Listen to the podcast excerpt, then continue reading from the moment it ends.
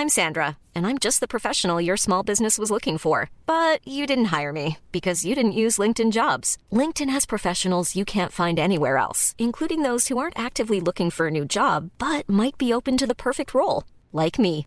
In a given month, over 70% of LinkedIn users don't visit other leading job sites. So if you're not looking on LinkedIn, you'll miss out on great candidates like Sandra. Start hiring professionals like a professional. Post your free job on linkedin.com/people today.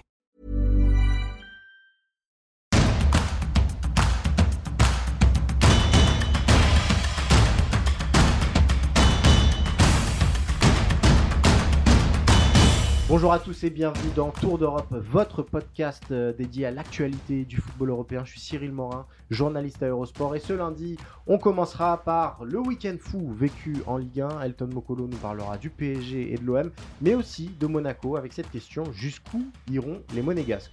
On enchaînera ensuite avec l'Angleterre et Philippe Auclair pour nous parler notamment de Liverpool avant le choc face au Real Madrid. Que valent vraiment les Reds? On enchaînera avec le Napoli, Guillaume Maillard Pacini, notre spécialiste de Serie A. Une autre question euh, qui nous trotte à l'esprit.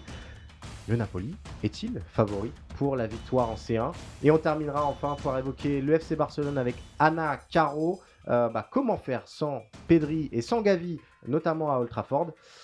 On essaiera de trouver des éléments de réponse. Tour d'Europe est à retrouver sur toutes les plateformes d'écoute. Vous tapez Eurosport FC et en prime, vous pouvez retrouver le FC Stream Team le vendredi. Évidemment, les meilleurs moments de cette émission sont à retrouver en vidéo sur eurosport.fr toute la semaine. Voilà, vous connaissez le programme. Alors Tour d'Europe, c'est parti. Allez, on démarre ce Tour d'Europe avec euh, bah, notre euh, Ligue des Talents, notre Ligue 1 qui continue de nous fasciner. Euh, on accueille Elton Mokolo, notre spécialiste de notre beau championnat. Week-end complètement dingue, Elton. Salut Cyril, salut à tous. Très content d'être parmi vous pour parler de ce week-end qui a été encore exceptionnel. Et ça, pour le coup, je pèse mes mots parce que on a eu euh, des scénarios complètement improbables. Alors, il y a le match du week-end, malgré tout, qui reste euh, ce Paris Saint-Germain-Lille avec cette euh, victoire à la dernière minute sur un coup franc de Lionel Messi du PSG. Il faut penser quoi de ce match-là, qui restera comme un moment fort de la saison en Ligue 1 mais qui a aussi mis encore euh, plus en lumière les lacunes actuelles du, du PSG Écoute Cyril, c'est difficile euh, d'avoir euh, du recul parce que le match était seulement euh, hier, Mhm. mais par rapport à ça, j'ai eu le sentiment qu'on a eu le match de l'année en Ligue 1.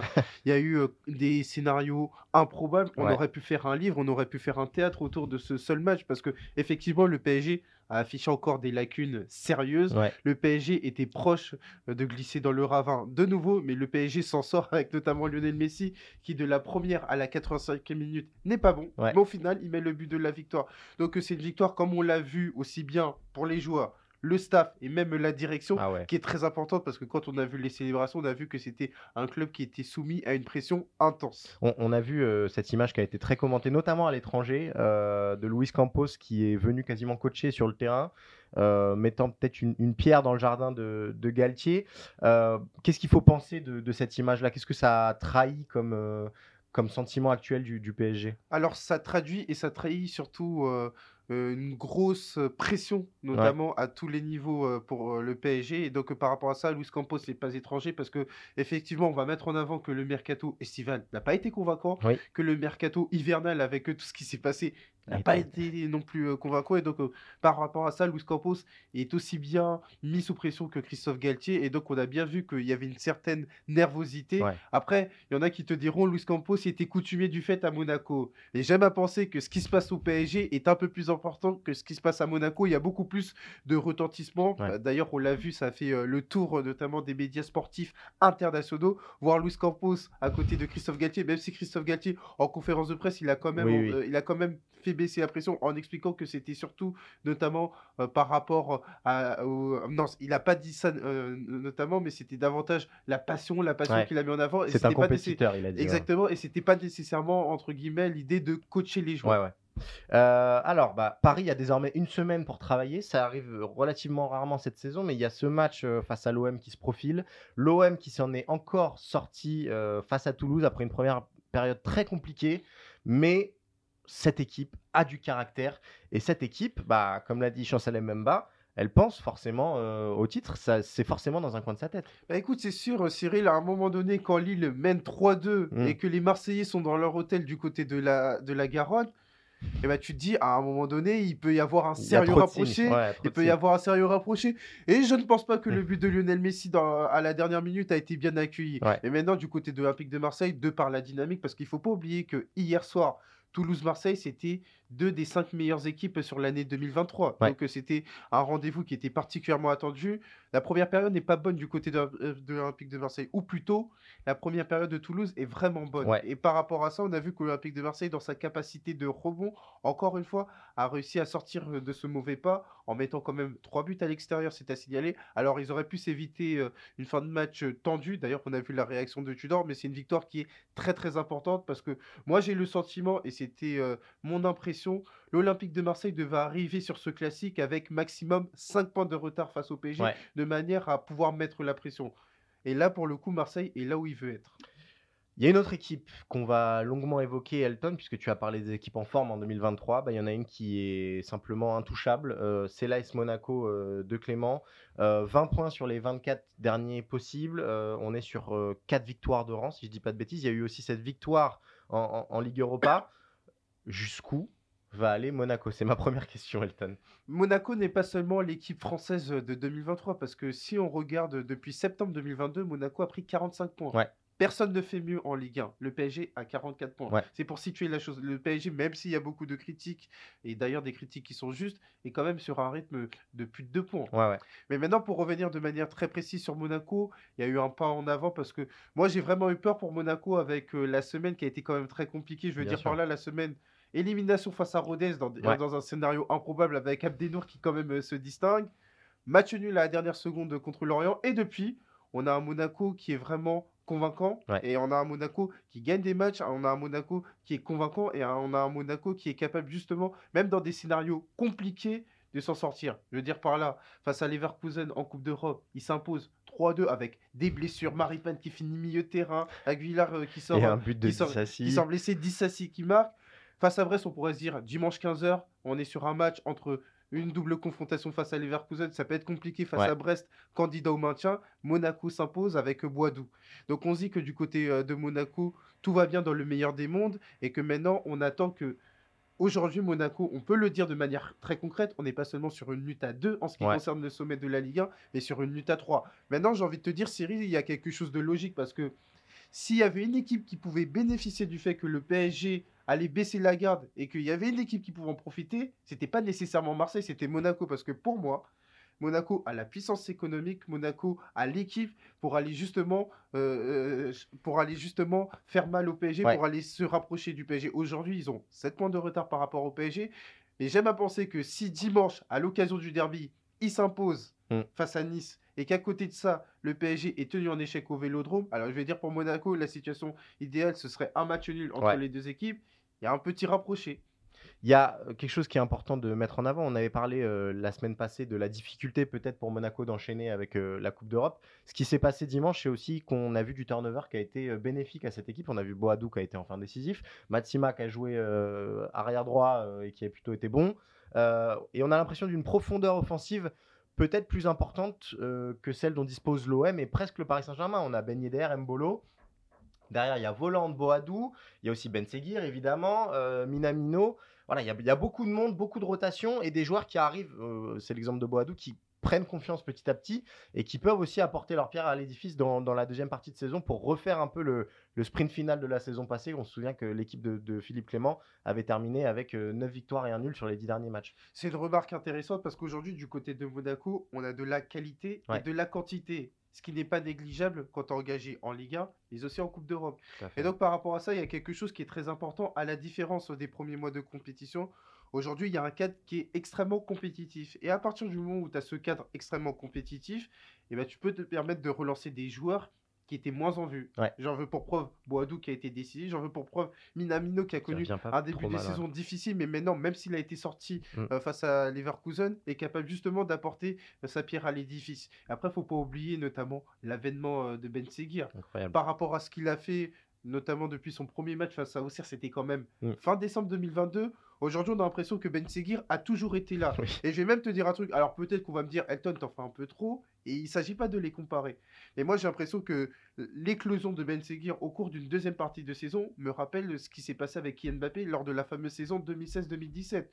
Où Kylian Mbappé, de remplaçant, est arrivé comme un joueur qui a été essentiel Ouais. sur la bonne marche, la très bonne marche de Monaco en deuxième partie de saison. Alors je ne te dis pas que Ben Seguir va amener Monaco au titre, mais aujourd'hui Ben Seguir contribue à élever le niveau compétitif de Monaco. On sait que ça fait plusieurs mois que bah, Philippe Clément et Paul Mitchell étaient de temps à autre euh, bousculés par, euh, bah, par des, des rumeurs de, de départ. Euh, on a l'impression que là, pour le coup, Monaco a trouvé la carburation. On voit où va le projet. On sait que Paul Mitchell partira l'été prochain, mais c'est malgré tout lui qui va devoir trouver et son successeur et qui s'occupera du, du mercato estival. Est-ce que euh, on est parti pour avoir une équipe de Monaco qui est durable enfin et d'avoir un projet lisible sur euh, allez, les, les 3 ou 4 ans qui viennent? L'été sera charnière. Alors évidemment, on en est encore euh, très loin, mais s'il y a qualification en Ligue des Champions, et je dis qualification directe, Ouais. Forcément il y aura des joueurs qui seront courtisés. Je fais référence à Fofana, vice-champion du monde, je fais référence à, Disasi, vice-champion du monde. Donc on parle de joueurs qui vont être courtisés. Et ensuite, ce qui sera intéressant, c'est comment la nouvelle direction sportive euh, de Monaco, puisque Mitchell est annoncé partant, Ouais. va s'organiser pour euh, contribuer à ce que, même si Monaco est amené à voir des joueurs partir, faut pas oublier que Badiachil est parti au cours de l'hiver, Oui. va s'organiser pour maintenir ce cap Mm. compétitif et permettre à Monaco, dans un premier temps, de sécuriser, de valider une place sur le podium, de se qualifier régulièrement en Ligue des Champions parce que c'est quand même un projet qui est vital pour Ouais, euh, Monaco parce qu'ils ont quand même loupé à plusieurs reprises la Ligue des Champions ces dernières années et pourquoi pas se rapprocher encore une fois euh, du côté euh, du PSG. Et ben voilà, on suivra évidemment euh, cette course au podium et cette course au titre, même puisqu'il faut inclure Monaco là-dedans, avec Elton dans Tour d'Europe. Voilà pour l'épisode français et on bascule tout de suite vers l'Angleterre. On retrouve donc Philippe Auclair, euh, notre correspondant euh, en Angleterre. Salut Philippe. Euh, bah, J'ai envie de dire comme chaque semaine, week-end très chargé en Angleterre. On pensait que euh, le choc entre Arsenal et City avait dessiné un nouveau rapport de force et des Citizens euh, en passe de prendre le pouvoir durablement euh, en Première Ligue. Ça s'est encore plus accentué. allez, pendant le match d'Arsenal, on se disait que ça allait mal virer. Finalement, Arsenal a gagné et a renversé Aston Villa avant que Manchester City ne soit tenu en échec par Nottingham Forest. Donc Arsenal, euh, bah, solide leader finalement. Est-ce qu'il faut tirer encore des enseignements semaine après semaine ou euh, c'est trop dur de, de- de suivre cette cadence? Ah, on peut toujours tirer des enseignements. C'est toujours au moment où les équipes vont mal qu'on on peut les juger au mieux, à savoir que c'est leur capacité de réaction qui est aussi importante que leur capacité d'action. Mhm. Quand tout va bien, qu'on marche sur l'eau, euh, les résultats suivent. euh. par contre, lorsque Arsenal, bon, un mauvais match à Everton, qui est vraiment un mauvais match, Ouais. à Brentford, un match émaillé de faits de jeu euh, qui ont fait couler beaucoup d'encre ici, avec ce fameux but accordé à Brentford qui leur donne un point à, à l'Emirates. La défaite contre Manchester City, qui n'était pas honteuse du tout, mais, mais qui était euh, un match qui semblait en effet indiquer un renversement du rapport de force. Et puis là, euh, très honnêtement, quand on a vu Aston Villa ouvrir la marque, Ouais. 1-0, égalisation un partout, on se dit, oh, d'accord, 2-1 pour, pour Villa. Et en plus de ça, des, des buts qui faisaient mal Ouais. euh, à, à, à Mikel Arteta parce que c'était des buts qui étaient consécutifs, certes, à, à du jeu de très bonne qualité de, de- des Villains, mais aussi à des, des errements défensifs qu'on avait qu'on ne voyait plus chez les Gunners. Et là, c'était de retour. Mais la réaction euh, a été euh, à la hauteur de ce que ce qu'espéraient Arteta et, et les fans d'Arsenal, à savoir bon, l'égalisation de Zinchenko, et puis ensuite une équipe d'Arsenal extrêmement euh, volontaire et qui a franchement pas volé sa, sa victoire, même s'il est vrai que ça a été dans des circonstances un petit peu particulières, Ouais. et je pense qu'ils auront fait euh, euh, qui auront fait sourire euh, pas mal de gens, je pense, euh, quand on voit cette frappe su- superbe de Jorginho qui rebondit sur la transversale, puis ensuite sur la nuque d'Emi Martinez pour terminer dans le but. Je crois qu'il y a beaucoup de gens qui se sont levés de leur siège pour crier. Et pas seulement des fans d'Arsenal. Non, hein. pas mal de Je crois- je crois Français, je crois. Pas mal de Français en l'occurrence. Et bon, en- enfin, et bon, 4-2 score final après euh, que Martinez soit parti en vadrouille euh, sur un corner dans la, surface d'Arsenal. Mais bon, la réaction était là. euh, le jeu, à par moments, était de très très bonne qualité.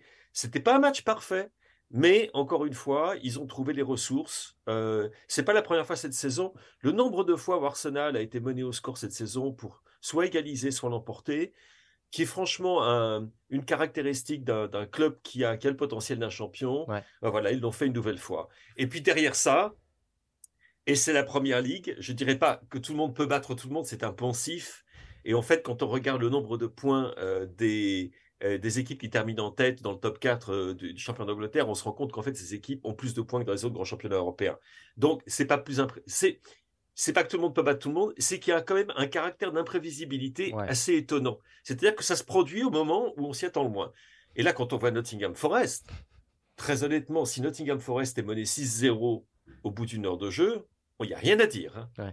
Mais conjonction de euh, trop de, enfin, de trop de déchets dans la finition, Erling Holland qui est pas dans son meilleur jour, euh, Kevin De Bruyne non plus, des occasions qui sont vendangées les unes après les autres. Et puis qu'est-ce qui se passe? Et eh ben, au, bout du compte, une jolie combinaison d'ailleurs entre Johnson et Morgan Gibbs White, et puis euh, euh, notre ami Chris Wood qui arrive là au, second poteau pour égaliser à la 86e pour l'Antigame Forest.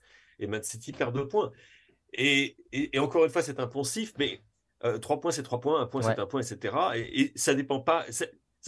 que ça soit contre que Man City euh, fasse nul contre Arsenal euh, et, et batte Nottingham Forest, qui serait tout compte fait tout à fait normal.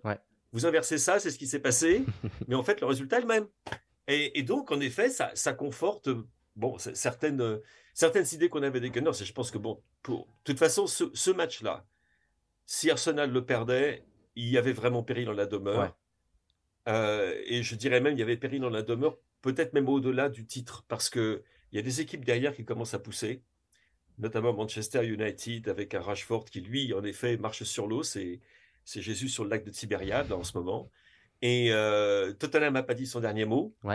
Et puis, il y a les, petits qui continuent de pousser derrière. Liverpool, sait-on jamais? Bref, ça, ça, devient assez excitant. Mais en effet, tu, as raison, c'est un, week-end totalement imprévisible. Et les enseignements qu'on peut en tirer, c'est que ne tirons pas trop d'enseignements euh, trop hâtifs de ce qui se passe dans le championnat d'Angleterre parce que tout, tout bouge, continue de bouger week-end après week-end.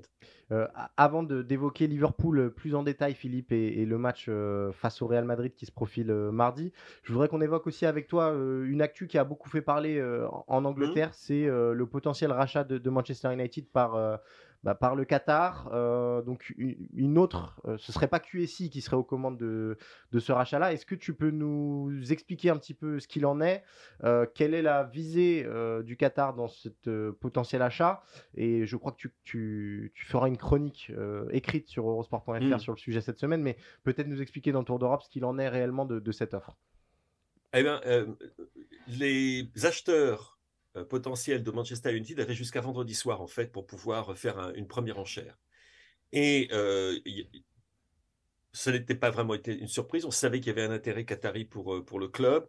Radcliffe, bien évidemment, fait partie et Ineos font partie des, des, enchérisseurs possibles. Il y a des rumeurs selon lesquelles Elliott se serait également positionné. Elliott, qu'on sait lié à Lille, autrefois lié à Milan. Et puis donc, Jassim bin Hamad Al Thani, euh, un nom qui était complètement inconnu jusqu'à vendredi, je pense, qui est le fils de quelqu'un qui lui est beaucoup plus connu, Hamad bin Jassim. Faut pas se tromper avec la famille Al-Thani, hein, euh, qui lui était le premier ministre et ministre des Affaires étrangères euh, du Qatar, le fameux HBJ, comme on l'appelle, qui était au déjeuner de l'Élysée avec Nicolas Sarkozy et Michel Platini, etc., etc. Donc, Jassim est arrivé sur le, comment dire sur la sur la scène.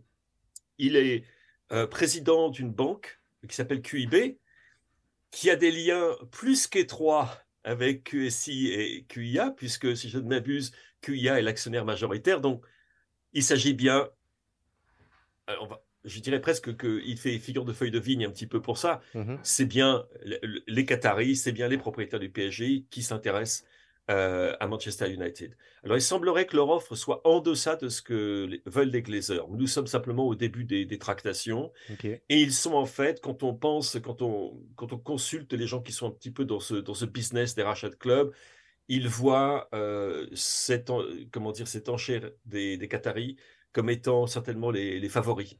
dans la course en ce moment. Alors bien évidemment, j'en parlerai dans ma chronique et je suis certain qu'on en reparlera si ça se passe dans, les, dans les semaines et les mois qui viennent. Si ça devait être le cas, bien évidemment, il y a un gros, gros problème. C'est la multipropriété des clubs, ah c'est la position de c'est la position de l'UEFA, c'est ce qu'il advient du, du, PSG, parce que mine de rien, c'est bien gentil d'avoir euh, un grand club comme le PSG, mais en avoir deux PSG Manchester United, ça c'est complètement unique. Euh, Abu Dhabi, caché derrière Sheikh Mansour, c'est Manchester City et le City Football Group. Mais dans le City Football Group, il n'y a aucun club de la même taille que City. Manchester City, c'est le porte-étendard. Euh, les Saoudiens, on sait qu'ils s'intéressent également à d'autres clubs, mais le porte-étendard, ça va être Newcastle. Pour les Qataris, ce sera quoi? Et, euh, et d'autre part, la Première Ligue, selon les statuts de la Première Ligue, les États souverains n'ont pas le droit d'acheter des clubs. Alors, il y a toujours des tours ça, de par contre, oui, cela dit, Newcastle, on sait à qui ils appartiennent. Euh, donc de ce côté-là, je ne pense pas qu'il y ait de souci à se faire. Par contre, au niveau de l'UEFA, ça va être très intéressant à suivre. Et puis également, donc, les conséquences pour le PSG, comme au passage, les conséquences pour le GC Nice, mm. si jamais Radcliffe devait récupérer euh, Manchester United après avoir échoué dans sa tentative de rachat de Chelsea, ne l'oublions pas. Tout à fait. Euh, on va revenir au, sportif Philippe, puisqu'on va évoquer le choc qui concerne un géant euh, de la première ligue qui en a le nom mais pas trop le niveau cette saison, c'est Liverpool. Euh, on en avait déjà parlé avant la Coupe du Monde, saison un petit peu galère pour euh, la troupe de, de Jürgen Klopp, qui sort malgré tout de deux victoires consécutives. C'est pas arrivé si fréquemment cette saison face à Everton, puis surtout sur le terrain Newcastle ce week-end, huitième de première ligue, mais pas si loin que ça finalement de cette quatrième place. Euh, ça vaut quoi euh, finalement ce, Liverpool cette saison avant d'affronter le, le, Real Madrid euh, dans un remake de cette finale de la saison passée? Alors ça vaut quoi? En ce moment ça vaut déjà beaucoup mieux que ça valait. Première chose. ensuite c'est une équipe qui est à la fois inquiétante et emballante en ce moment. Inquiétante à l'arrière, il y a beaucoup d'espace à utiliser, euh, alors que c'était l'une des forces majeures de, ce Liverpool.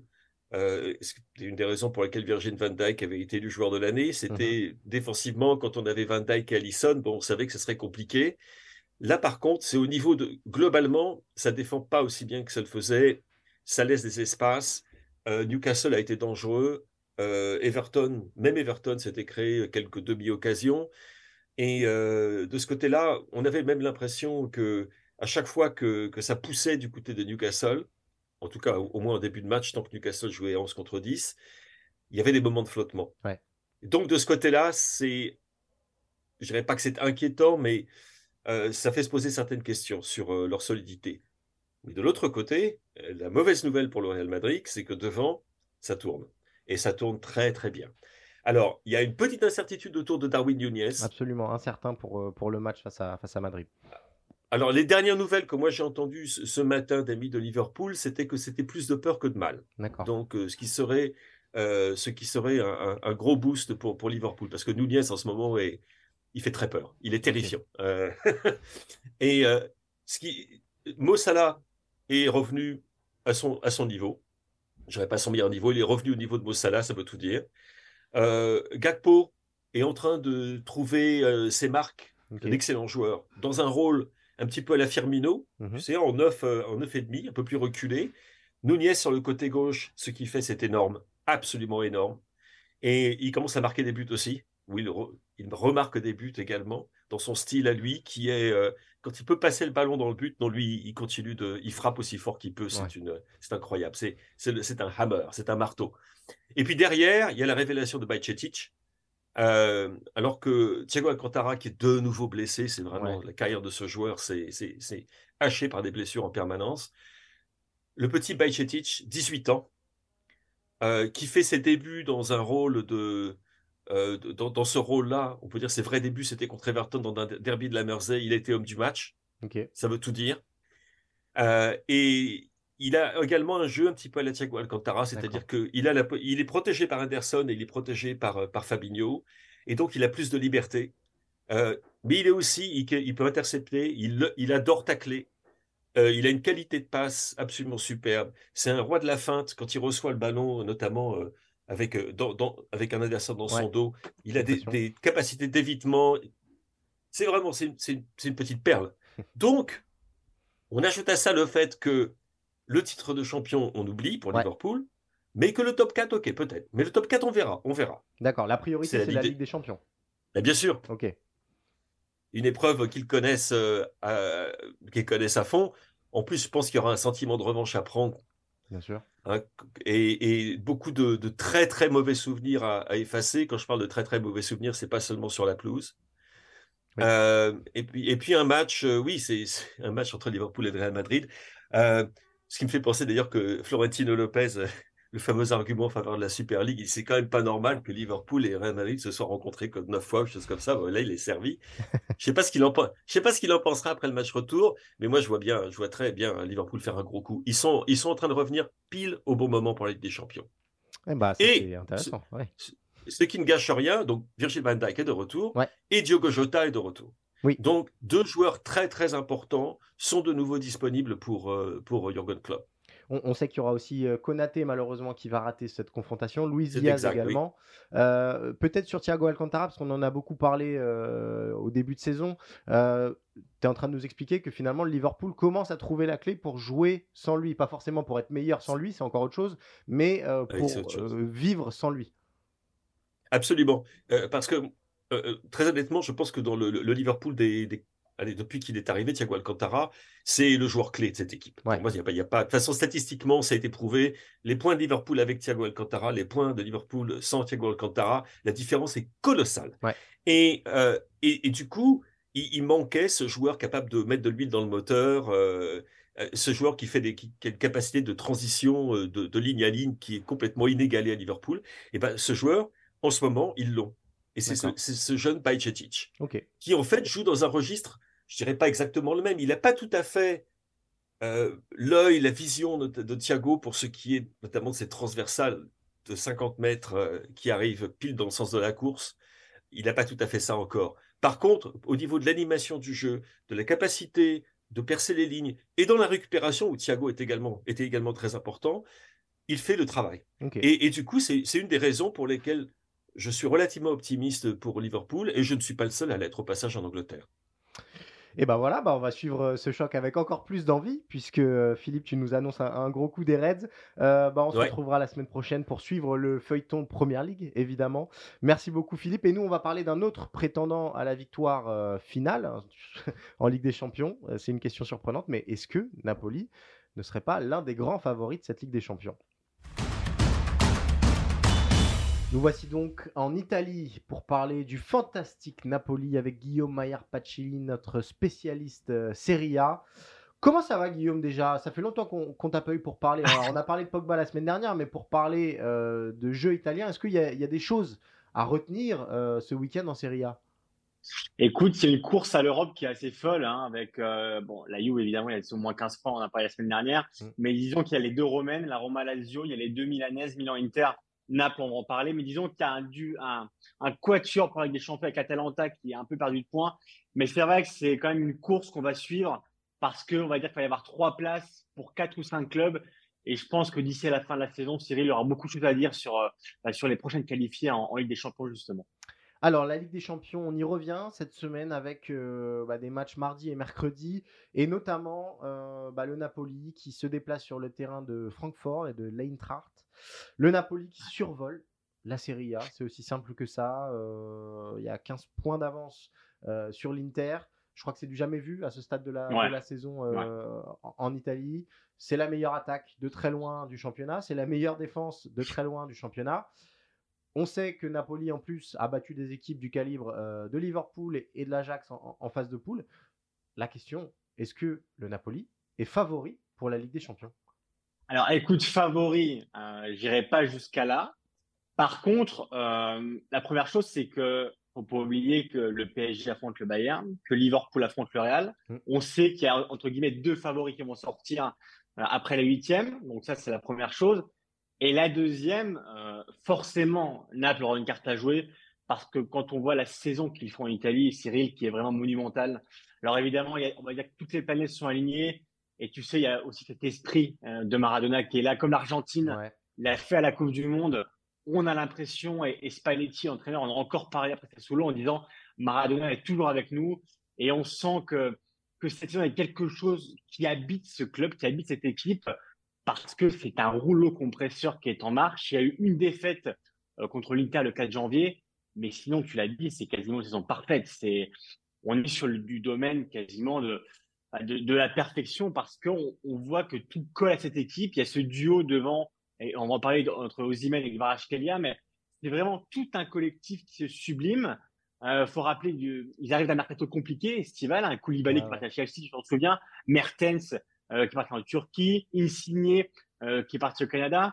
il y a beaucoup de joueurs qui sont partis, beaucoup de tauliers. Le NAP est quasiment reparti de zéro avec une nouvelle politique salariale pour baisser les coûts. Et c'est ce qu'ils ont fait. Ils ont terminé le mercato quand même dans le vert. Hein, donc, ils n'étaient pas dans le rouge. Donc, c'est hyper important. Il y a une nouvelle politique qui est entamée avec des recrues un peu méconnues.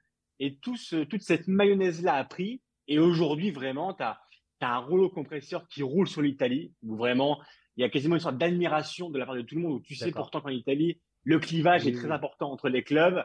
Il y a beaucoup de polémiques. Mais là, vraiment, on est tous ébahis euh, devant une telle performance et, le sentiment de, de force est tellement énorme que même les adversaires, même les supporters adverses, même les entraîneurs adverses, même les joueurs adverses sont impuissants et disent ben, mais bravo parce qu'il n'y a que ça à dire, c'est tellement impressionnant que vraiment en Italie on est, euh, on est presque stoïque devant ce que réalise ce Naples-là. Alors, il y a, deux individualités évidemment qui se détachent du lot. Euh, Victor Osimhen, qu'on connaît très bien euh, en Ligue 1 et qui continue de planter semaine après semaine. Et la révélation euh, pardon, euh, désolé, c'est un peu compliqué à prononcer à chaque fois. ils sont tous les deux impliqués dans 40 buts cette saison pour le, le, Napoli. Ça en fait le troisième duo le plus décisif d'Europe derrière, excusez-moi du peu, Alan De Bruyne et Neymar Messi. Euh, on est sur ces niveaux-là, tout simplement. Euh, c'est des, joueurs qui sont parmi euh, le Gotha européen cette saison. Oui, écoute, Varachela, on le sait, c'est la surprise. On a beaucoup parlé dans, Tour d'Europe et sur Eurosport.fr. Et Ozymen, évidemment, bah, vous le connaissez en France durant son passé à Lille. Mais c'est vrai que cette saison, vraiment, Anat, il a explosé parce que le collectif derrière suit évidemment ses performances. Mais si tu veux vraiment résumer la saison de ces deux-là, de ce duo-là, il suffit de regarder les deux buts euh, contre Sassuolo vendredi, où Tagvarashvili qui part du milieu de terrain tout seul, qui invente un but assez, assez dingue, et Ozymen qui marque euh, d'une frappe puissante dans un angle impossible. Il n'y a que lui qui pouvait mettre ce but-là. C'est le meilleur buteur en Italie, c'est le capo canoniere, comme on dit ici. Et vraiment, ces deux-là combinent à la perfection. Et, voilà, Ozymen, il a quand même marqué durant ses sept derniers matchs euh, en Serie A. C'est la première fois euh, dans l'air des trois points, donc depuis 94-95. Donc, euh, c'est pour te dire un peu le niveau qu'aujourd'hui atteint Ozymen. Autant que Varashkelia, c'est la surprise cette saison et on demandera évidemment confirmation euh, la saison prochaine, même s'il a un niveau très élevé. Autant Ozymen, c'est sa troisième saison en Italie. Et là, on a vraiment le sentiment d'explosion. on voit un joueur qui a progressé. Tu sais, avant, il était très exubérant physiquement. Mm. Et là, il s'est canalisé. on est vraiment voilà, sur, sur la saison de l'avènement en Italie de Victor Ozymen et il devrait euh, finir meilleur buteur. Et c'est aussi parce que ces deux-là sont à ce niveau-là qu'en Italie, vraiment, on croit à un Napoli qui peut aller au bout des champions. On ne sait pas s'ils vont y aller, mais quand tu joues l'Eintracht, quand même, qui, on va dire, est à la portée de ce Naples-là, euh, il y a eu cette claque, tu l'as dit, face à Liverpool, euh, le, 4-1, la victoire contre l'Ajax, qui était assez dingue à Amsterdam. Donc, toutes, toutes ces choses combinées en plus de ce duo-là, pour qu'aujourd'hui, en Italie, il y a vraiment on sait que la Serie A, c'est acté. Ils vont être champions pour la troisième fois de leur histoire. Donc ça, on l'a acté.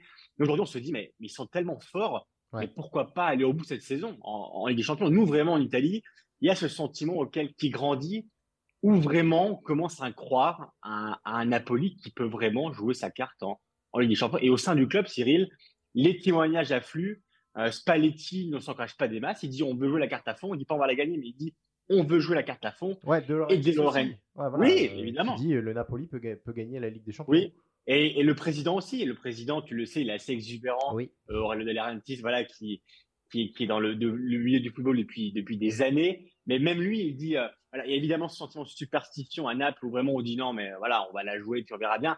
Mais vraiment, quand tu, quand tu prends du recul, on sent vraiment qu'il y a une carte à jouer parce que en Europe, et moi, ça me fait toujours penser à ce que disait Jurgen Klopp avant d'affronter Naples, il disait à l'époque, euh, avant la trêve liée au mondial, il disait Naples est actuellement la meilleure équipe en Europe. Et aujourd'hui, Cyril, Il n'y a, pas beaucoup d'équipes. Ouais, il y a pas beaucoup d'équipes. quand je vois le PSG aujourd'hui, quand je vois d'autres équipes, même le Real ou d'autres, Liverpool, moi vraiment Naples me, me, donne un sentiment de puissance qui me dit mais cette saison, je ne sais pas s'ils vont gagner les champions évidemment, mais je pense vraiment qu'ils peuvent aller au bout. Euh, on, avait déjà parlé du Napoli dans le Tour d'Europe avant la Coupe du Monde, euh, après ce début de saison de canon. Tu nous avais expliqué qu'il y avait quand même une crainte qui existait euh, d'un possible effondrement, du, fait qu'on ne connaisse pas complètement le caractère de cette équipe-là. Est-ce qu'on en sait plus sur ça? Alors l'effondrement, j'imagine que la thèse a largement dégonflé et que bah, on, a acté que le Napoli serait champion. mais peut-être sur le caractère de cette équipe, est-ce que on sait vraiment ce qu'elle a dans le, ventre entre guillemets alors, écoute, c'est une thèse qu'on avait tous en Italie parce que Naples, c'est une ville très émotionnelle, tu le sais, un peu comme Rome. Et c'est une ville qui peut s'effondrer, un club qui peut s'effondrer à tout moment, euh, en termes de l'émotion, qui vit vraiment de sang-froid. Et on a eu la réponse, Cyril, après la première défaite face à l'Inter, le 4 janvier dernier, où vraiment on s'est demandé, voilà, on revient à la Coupe du Monde, premier match Inter-Naples, première défaite 1-0, comment ils vont réagir?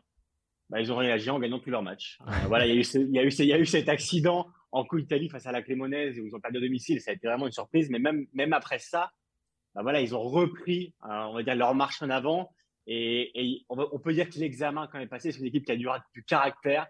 C'est une équipe aussi, je pense, qui dans son vestiaire a dit, bah, vous voyez, tout le monde euh, pense qu'on va craquer. Tout le monde pense que voilà, c'est un one shot avant la Coupe du Monde. On n'arrivera pas à confirmer.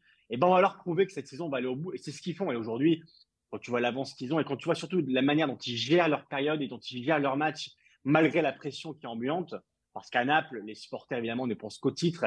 Et aujourd'hui, ils ont beau tâtonner, euh, le, titre est quasiment là du, bout des mains. Donc, euh, c'est vraiment une équipe qui a su gagner en caractère par rapport à la saison dernière et qui a un sang-froid. Euh, voilà, en Ligue des Champions, on l'a vu en phase de groupe et on attendait la preuve suprême après la Coupe du Monde et après la première défaite de la saison. Ils l'ont réussi. Donc aujourd'hui, c'est vraiment, le, comme, comme je t'ai dit, c'est vraiment un rouleau compresseur qui est lancé. Et en Italie, personne ne les arrête, à part l'Inter qui a réussi, mais ça n'a rien changé euh, à la marche en avant pour le titre. Autant en Europe, là, au Francfort, je pense que voilà, Naples, il peut évidemment euh, passer ce, ce, huitième de finale et j'espère évidemment qu'ils vont y arriver. Mais j'ai vraiment du mal à avoir une équipe en Europe qui peut arriver dans Naples et dire bon bah on va vous arrêter. il, y en aura certainement, mais je dis en Italie, vraiment, euh, c'est une équipe qui a le caractère, qui a le jeu, qui a les joueurs, les individualités, qui a un attaquant qui est dans une forme monumentale. Il n'y a pas grand-chose aujourd'hui, Cyril, qui peut, qui peut freiner ce Naples-là. Et ben voilà, on surveillera ça euh, dès mardi face à Francfort. Et puis évidemment, on, reparlera euh, de football italien dans le Tour d'Europe. Merci beaucoup, Guillaume. Et nous, on va passer désormais à l'Espagne. Allez, on termine ce tour d'Europe par une note espagnole. On accueille Anna Caro, notre spécialiste euh, Liga. Comment ça va, Anna Ça va très bien et toi? Ça va, écoute, euh, on arrive sur la fin de cette émission, mais on va apporter un peu de jeunesse, puisque je crois que tu voulais nous toucher un mot des jeunes madrilènes, des jeunes du Real qui portent euh, la Casa Blanca, quasiment. Alors, pas qui portent, mais en tout cas qui ont une, qui ont une place déjà dans l'équipe. Et c'est assez rare pour le souligner. Ils ont une très très bonne génération là actuellement en réserve. Ils sont premiers d'ailleurs de leur groupe en troisième division. Euh, donc euh, l'entraîneur Raoul fait un très très très très bon travail à la tête de, cette équipe. On a des petits cracks quasiment à chaque ligne. On a des joueurs qui pourraient pas forcément s'imposer au Real Madrid, mais qui sont certains de faire une très belle carrière professionnelle derrière. Et là, on a vu ce week-end à Osasuna, euh, il y avait deux jeunes de convoqués par, trois jeunes même convoqués par, par Ancelotti, et il a fait rentrer Alvaro, qui est un jeune Uruguayen qui avait, qui était en, en, coupe de en Copa América U, 20 jusque-là et qui, qui a d'ailleurs fait une très très bonne Copa América U20 avec l'Uruguay du coup et euh, qui est rentré et à la 87e et qui a fait à peu près tout ce qu'on demande à un jeune euh, qui demande euh, qui rentre. Et il a donné une passe décisive d'ailleurs pour le pour le 2-0 donc c'est vraiment chouette surtout qu'on sait que c'est pas vraiment dans les habitudes d'Ancelotti de faire monter des petits jeunes.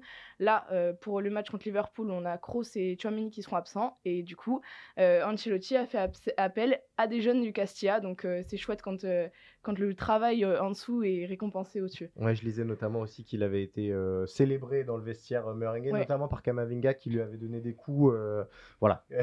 Ouais, y a des, coups sympathiques, mais a priori qui ont fait mal. Il y a lui, il y a Arribas, ouais, qui se sont vraiment très bien intégrés dans le vestiaire. Euh, on va parler de l'autre géant espagnol, euh, si tu le veux, malgré tout, Anna, puisque bah, le Barça a encore gagné dimanche soir face à Cadix, 2-0. 8 points d'avance en tête de la Liga.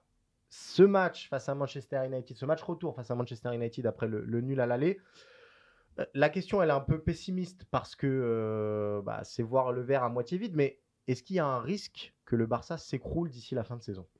Mais le risque, euh, il est arrivé euh, dès le match, euh, donc cette semaine contre United, au moment de la blessure de Pedri. Parce que ceux qui ont une bonne mémoire se souviennent que l'année dernière, la blessure de Pedri s'est produite à peu près au même moment. C'était au moment du quart aller contre l'Eintracht Francfort en Ligue Europa. et derrière, le Barça n'a remporté qu'un match sur deux en Liga. Et ça avait vraiment plombé sa saison. Euh, donc, quand Pedri sort, euh, tout le Camp Nou retient son souffle et se rappelle de cette période où, euh, sans Pedri, le Barça était quasi inexistant. C'était très très compliqué. D'ailleurs, pour l'anecdote, le premier match qu'avait joué à l'époque le Barça après la blessure de Pedri, bah, c'était contre Cadiz. Donc il y avait un peu le, un peu le stress de revivre la même chose parce qu'ils avaient perdu d'ailleurs. Et, et tout de suite, en conférence de presse après match, Xavi a donné des nouvelles de Pedri et a surtout dit il faut qu'on sache faire sans lui et il faut pas qu'on fasse les mêmes erreurs que l'année passée. Euh, donc euh, aujourd'hui, on, on voit que le groupe de Xavi est un peu plus structuré. Euh, ça arrive à un meilleur moment, on va dire, dans la mesure où Xavi a déjà un peu rodé son équipe. C'était plus compliqué quand, quand il était arrivé l'année dernière et qu'il n'avait donc plus Pedri. Et puis, on l'a vu la face à Cadiz, c'est Gavi qui a, pris son, qui a pris sa place et qu'il a très très bien fait. Euh, donc il a été plus dans le registre de ce que faisait Pedri, et moins dans euh, l'agressivité ou, la percussion, etc., ce qu'on peut le voir d'habitude. Et il a très bien fait. Alors après, c'était Cadiz, on va dire que c'est pas non plus euh, à, toute épreuve, mais c'est une bonne nouvelle déjà pour le Barça d'avoir trouvé entre guillemets un remplaçant de Pedri parce que c'était très loin d'être le cas la saison passée. Malheureusement, il sera pas là non plus euh, face à United puisqu'il est suspendu. Ça s'ajoute aussi à l'absence de Dousman Dembélé et de Pedri, euh, et de Pedri fatalement. Est-ce que cette Ligue Europa, si elle venait à mal tourner pour le Barça, pourrait avoir une grosse incidence sur le moral des troupes et sur le rendement barcelonais en Liga ou c'est deux choses très distinctes et Xavi l'a a, tout fait pour séparer les deux compétitions c'est un peu compliqué à dire parce que si on prend le discours de Xavi euh, au début de la Ligue Europa, donc avant même le match aller contre United, mmh. euh, le discours de Xavi c'était il faut gagner la Ligue Europa. D'accord. Euh, déjà il faut la gagner parce que pour des questions financières, hein, le Barça a besoin de sous et une victoire en Ligue Europa serait vraiment pas mal pour les comptes du, du club. et en fait après ce match euh, contre United où on a vu que euh, Xavi avait un peu fait tourner son équipe, euh, qui semblait un peu quand même privilégier la Liga. il a dit, entre guillemets, on verra au match retour sans trop s'avancer, sans dire on va gagner en Angleterre, etc. donc on ne sait pas trop en fait quel est le discours de, de, de Xavi. Est-ce qu'il a vraiment envie de jouer de cette, cette Ligue Europa à fond, là avec les absents qu'il va avoir? Ça va être compliqué, je pense, déjà de ce match, euh, ce match retour sans Gavi, sans Pedri, parce que là, on parle sur un, on part normalement sur un milieu avec Busquets qui sera de retour. Ouais. Euh, Francky de Jong et Caissier, ça manque cruellement de créativité. Euh, en plus, Xavi n'a toujours pas lancé Pablo Torre, le petit jeune qui est arrivé au mercato. C'est un peu compliqué de, se projeter sur, sur ce match-là. Et dans la mesure où tout roule en Liga, on peut se demander s'il n'y aura pas une préférence faite par la Liga pour la Liga parce que parce qu'il y a quand même ce titre de champion à aller chercher. Euh, on a vu ces dernières semaines aussi euh, un Barça, alors je vais pas dire minimaliste, pas du tout, mais qui gagne souvent par un but d'écart. Euh, c'est une vraie tendance qui s'est forgée sous Xavi. Est-ce que ça dit plus sur la faible marge qu'a le Barça sur le reste de ses adversaires ou euh, sur le degré de maturité qu'a cette équipe désormais, qui sait conserver des résultats, ce qui n'était pas forcément le cas par, euh, le passé. Et peut-être que les matchs qu'ils ont gagnés par un but d'écart cette saison, euh, ils les auraient soit perdus, soit ils auraient laissé des points en route la saison passée. Où, est-ce qu'on met le curseur? Mais je pense qu'il y a beaucoup la volonté de s'économiser quand même sur certains matchs de Liga. on voit notamment hier contre Cadiz, ils finissent la, première la première période à, 2-0. Mm. bon, la deuxième période, on va pas retenir grand chose de, cette, de, ce passage-là parce que vraiment c'était ça se jouait à la passe à 10, il n'y avait pas beaucoup d'intensité, etc. Euh, et puis, euh, les derniers matchs gagnés 1-0, il y en a quand même beaucoup qui ont été gagnés grâce à un but de Pedri. Donc, euh, je pense que c'est pour ça qu'il va falloir que le Barça trouve d'autres options aussi, surtout offensivement. Hier, on a vu que Ferran Torres était très très bon. Excellent. C'était pas vraiment arrivé depuis qu'il était depuis qu'il est arrivé au Barça. Donc, ça peut être aussi le moment pour d'autres joueurs comme lui ou comme Rafinha aussi qui jouent quand même très bien depuis ce début d'année 2023 de, de, de, faire leurs preuves après, ce résultat minimaliste, pour moi, c'est dû aussi au manque d'intensité en Liga. Ouais. Faut, faut pas se mentir. Depuis la reprise, les matchs de Liga sont quand même très peu intenses. Il y a beaucoup de matchs où on va dire qu'il n'y a pas grand chose à retenir à la fin quand même. Donc, en fait, je pense que le Barça, dans la mesure où il est encore en, en lice, en Copa et en Ligue Europa, se dit que s'il n'y a pas besoin de forcer pour gagner, pourquoi forcer? Donc je pense que c'est ça. Et il y a aussi la grande euh, assise défensive que n'avait pas le Barça ces dernières saisons. Ils nous ont encaissé que 7 buts en Liga cette saison et un seul au Camp Nou. Donc c'est quand même euh, des statistiques assez impressionnantes. Je pense que c'est parce que justement le Barça a enfin une charnière centrale qui tient la route. Euh, ça leur permet en fait de se projeter sur des scores minimalistes comme ça sans avoir trop de, crainte d'en prendre un en toute fin de match. Et ben voilà, rendez-vous jeudi pour euh, bah, connaître euh, le sort du FC Barcelone euh, en Ligue Europa. On retrouvera Anna dans les semaines qui viennent pour nous parler de Liga. C'est la fin de ce Tour d'Europe. Rendez-vous lundi prochain. Ce sera Julien Pereira aux manettes. D'ici là, portez-vous bien et suivez le football européen.